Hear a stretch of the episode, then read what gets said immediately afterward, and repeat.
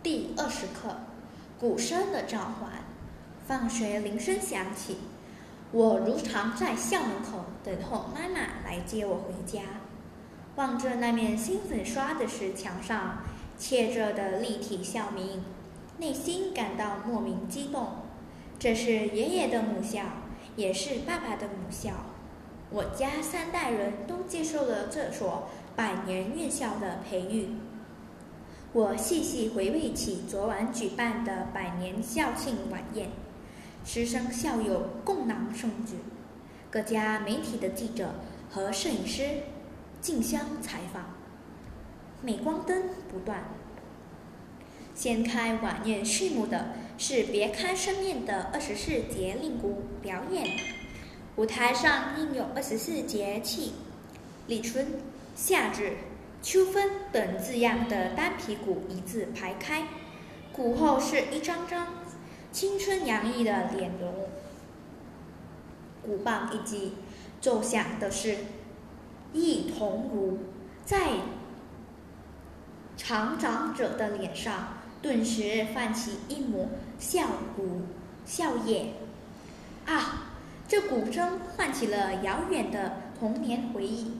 点点滴滴涌现脑海，降渐降的鼓声雷动乾坤，声声直落我的心田，使我感受到前所未有的震撼。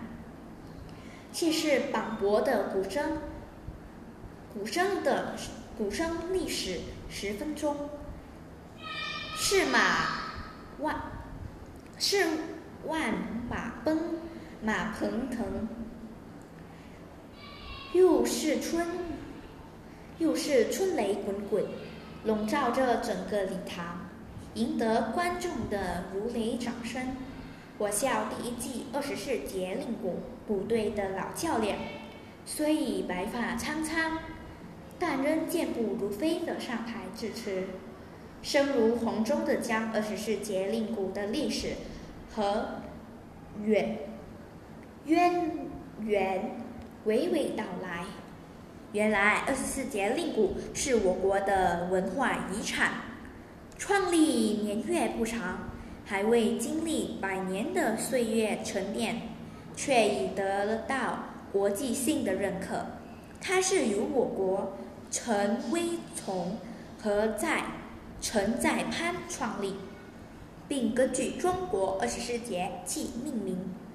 二十四节气是古时农农耕时代的时间表，农作物需需要遵循时令的变化规律，因此节令鼓的基几个基本动作都是与农作有关，例如插秧、割稻、淘米、欢庆等。最为奇特的是，二十四节令鼓是没有鼓谱的。只要在拍子里找到自己的感觉，就可以设计各种动作。因此，每一场二十四节令鼓的表演都不断挑战鼓队的鼓手的创意。我校在二十年前创立了二十四节令鼓鼓队，初期鼓队在荒置的教员宿舍里训练，还因水患而被迫解散。走入低谷，所幸在全校师生不辞劳苦的坚持之下，得以浴火重生。带着村民满满的支持与鼓励，不辞劳苦，发愤图强，不断提升鼓艺，之精。老教练说，在二零零九年，二十四节令鼓被列为马来西亚非物质文化遗产。